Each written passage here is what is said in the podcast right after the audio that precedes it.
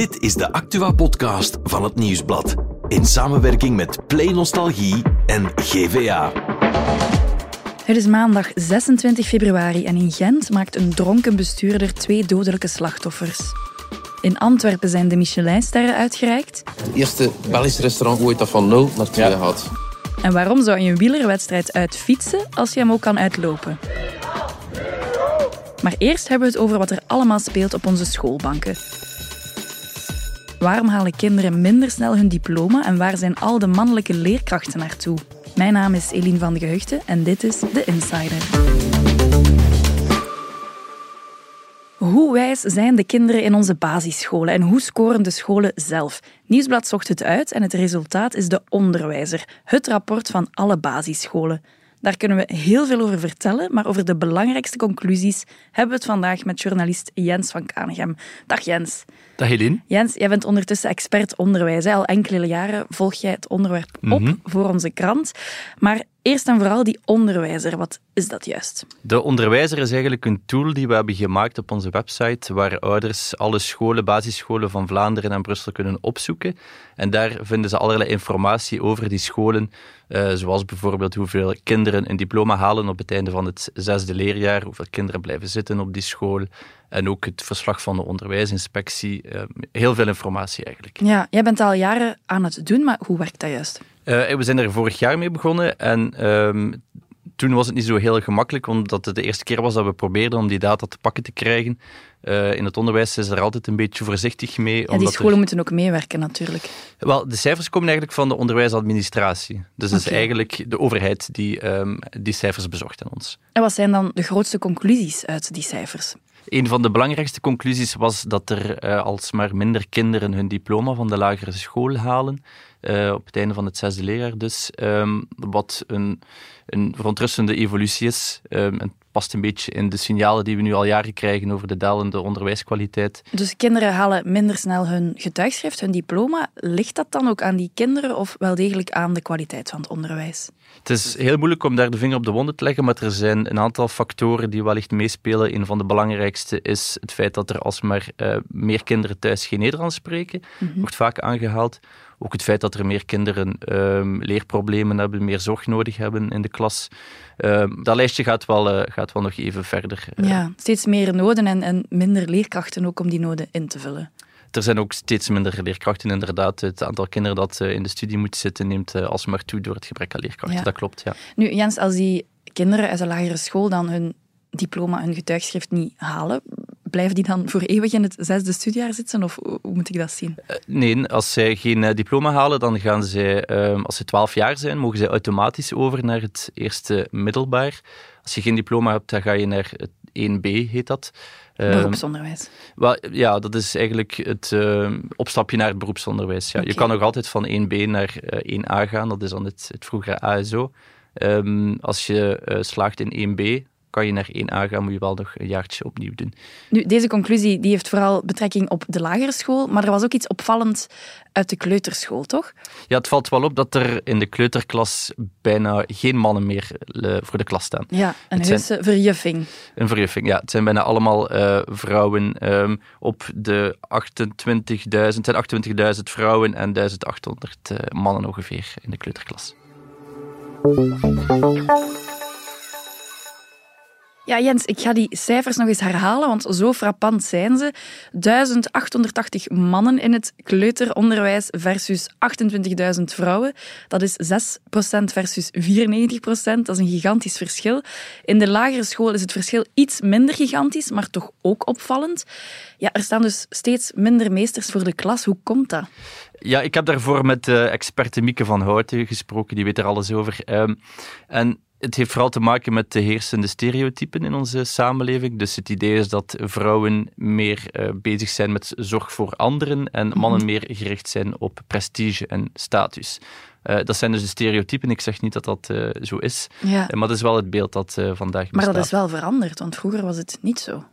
Uh, vroeger waren er inderdaad uh, wel uh, meer meesters voor de klas, maar dat heeft dan te maken met het feit dat, um, ja, dat vrouwen op een bepaald moment meer zijn gaan studeren. Hè. Vroeger gingen vrouwen misschien enkel naar de lagere school, maar niet naar het middelbaar. Mm -hmm. In de jaren 60, 70 gingen ook alsmaar meer vrouwen naar het hoger onderwijs en zo zijn die ook alsmaar meer voor de klas komen te staan. Ja, en ja, die stereotypen die zijn er, daar wordt dan ook ja, naar gehandeld, die worden bevestigd. Uh, kunnen we er iets aan doen? Kunnen we van dat beeld afgeraken nog? Uh, dat, is, uh, een, ja, dat is een moeilijke kwestie. Er worden allerlei acties en campagnes uitgerold om meer vrouwen in stemrichtingen te krijgen. Dat zijn dus wetenschappelijke, technische richtingen. Mm -hmm. Omdat er een groot tekort is op de arbeidsmarkt aan technische profielen. Dus vanuit de bedrijfswereld wordt daar sterk op, uh, op ingezet. Maar om meer um, mannen in de klas te krijgen, daar wordt veel minder rond gedaan. Terwijl het wel nodig is in het licht van het leraartekort. Ja, maar je zegt het is nodig in het licht van het leraartekort. Er zijn gewoon meer juffen en meesters nodig. Maar is het ook nodig um, om voldoende mannen te hebben? Is het belangrijk om daar een evenwichtig ja, aandeel uh, te vinden in, in het kleuteronderwijs? Evenveel mannen als vrouwen, of doet het er eigenlijk niet zoveel toe? Daar is al veel onderzoek naar verricht. En ja, de conclusies zijn toch nog niet zo heel, uh, niet zo heel helder. Enerzijds, wat, uh, de, voor de leerprestaties van de kinderen maakt het uh, blijkbaar niet heel veel uit of dat er alleen maar vrouwen of alleen maar mannen voor de klas zouden staan. Dat is dan vooral lager onderwijs opnieuw, denk ik. Of? We hebben het over het lager onderwijs, ja. ja. ja. Maar er, zijn wel, er was recent, een, recent is eigenlijk al een aantal jaar geleden een onderzoek van, van de VUB Um, daar was ook gekeken naar de houding van, van jongens in een school met voornamelijk vrouwelijke leerkrachten.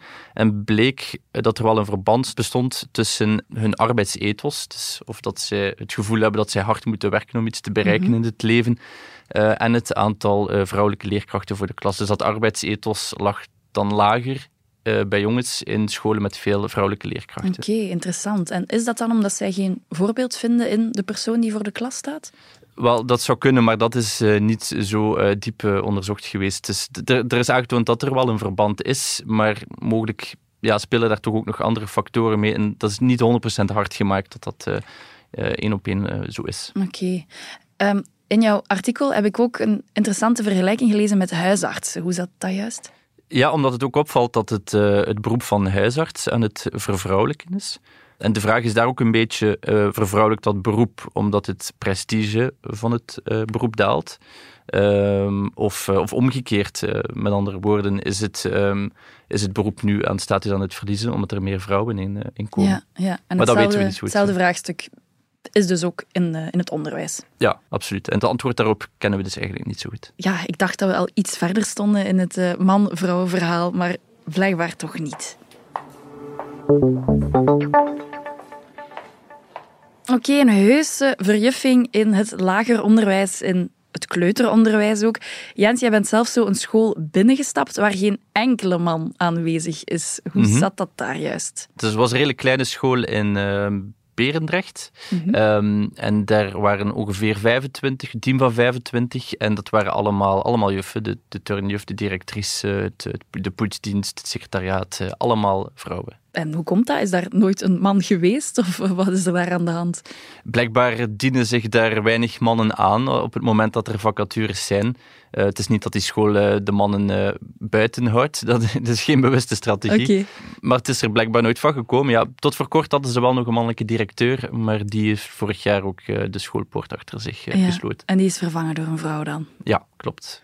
Ja, jij bent daar dan natuurlijk als reporter, als journalist ter plaatse gegaan, als enige man ook op dat moment. Je stapt daar dan die leraarskamer binnen. Mm -hmm. Hoe was dat dan? Dat was een leuke sfeer in de leraarskamer. We hebben daar gezellig gepraat over uh, of dat zij graag een man in het team wilden. En eigenlijk uh, de conclusie was dat, dat ze daar wel voor open stonden en dat het wel een meerwaarde zou kunnen zijn, omdat een man misschien nog andere inzichten zou kunnen inbrengen in het team. Uh, maar een must vonden ze het nu ook weer niet. Uh, dus het werkte perfect zonder, zonder man. Eén uh, iets waar ze wel vaak een man nog voor inschakelen was bijvoorbeeld om een gat in de muur te boren of om andere klusjes te doen.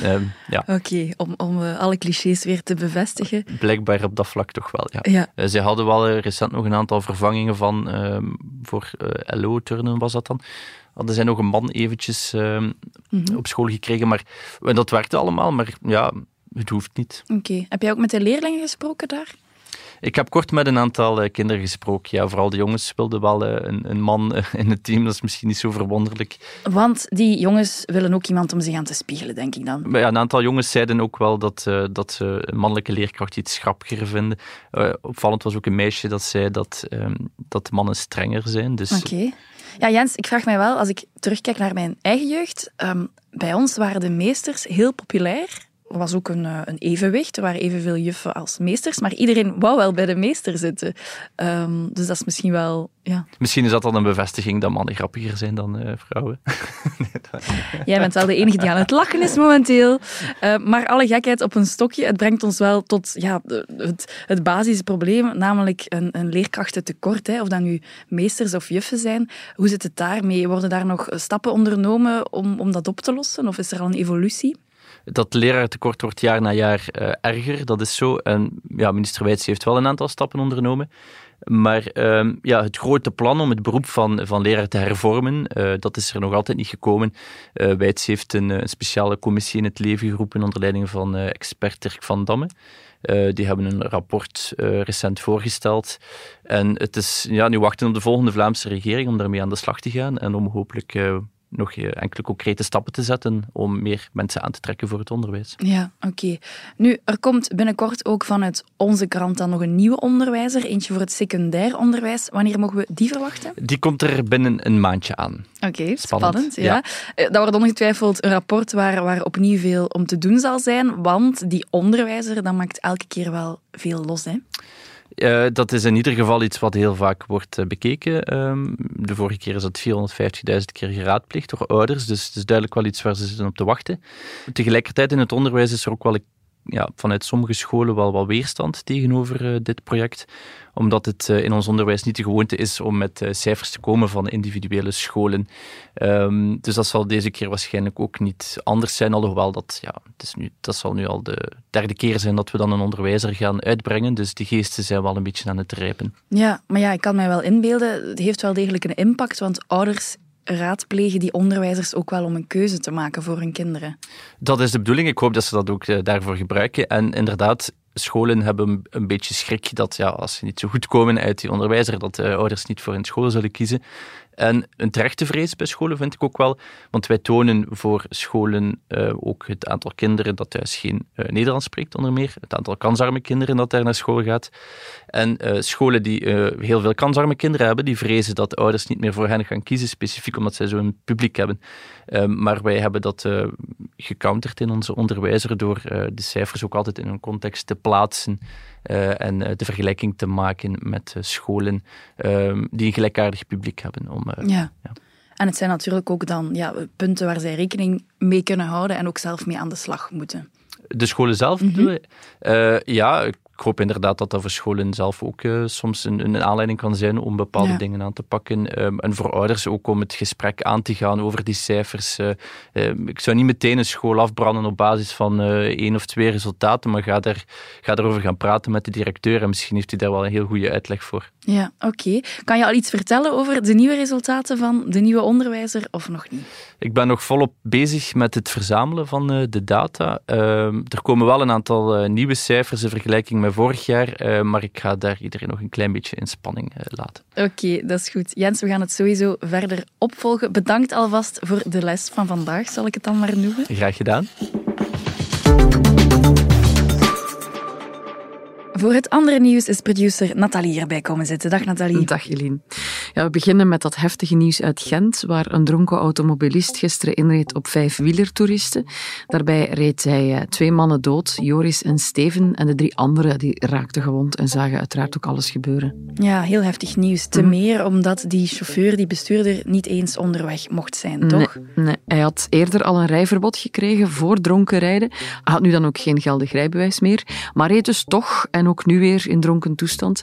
En bovendien reed hij veel te snel toen het ongeval gebeurde. Ja, en wat gaat er nu met hem gebeuren? Hij is opgepakt en morgen beslist het parket of hij wordt voorgeleid bij de onderzoeksrechter. Oké, wordt vervolgd.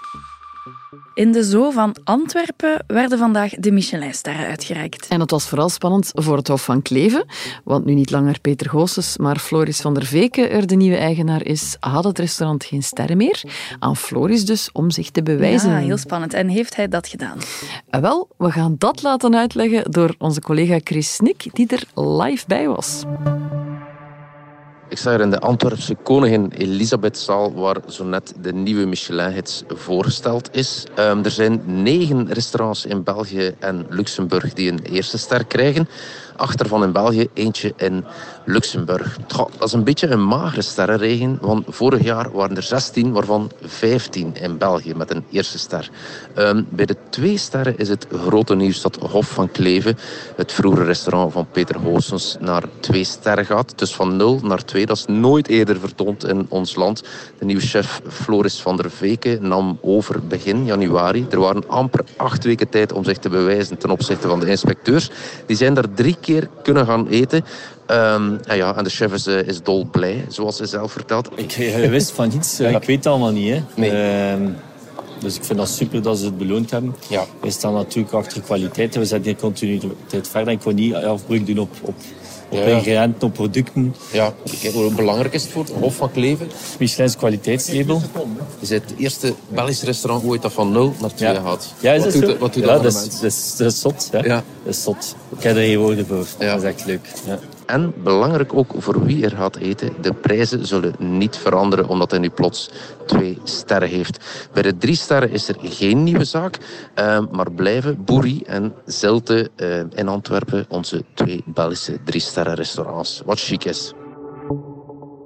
En ik denk trouwens, Eline, dat Chris daar nog even blijft, want het wordt afgesloten daar, het hele Michelin-gala, met een prestigieus gala-diner, waar ze met 700 genodigden aan tafel gaan en genieten van de kookkunsten van vier sterrenchefs. Oké, en zo worden de al dan niet gewonnen sterren toch al goed verteerd.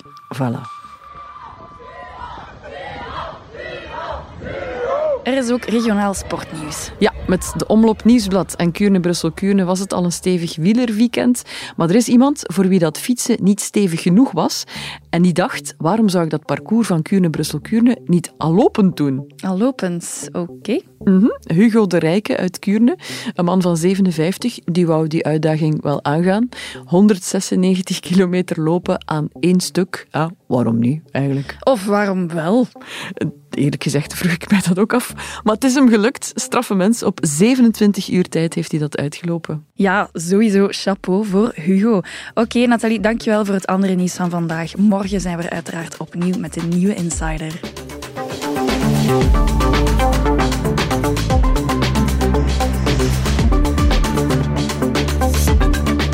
Dit was The Insider, een podcast van het Nieuwsblad in samenwerking met Play Nostalgie en GVA.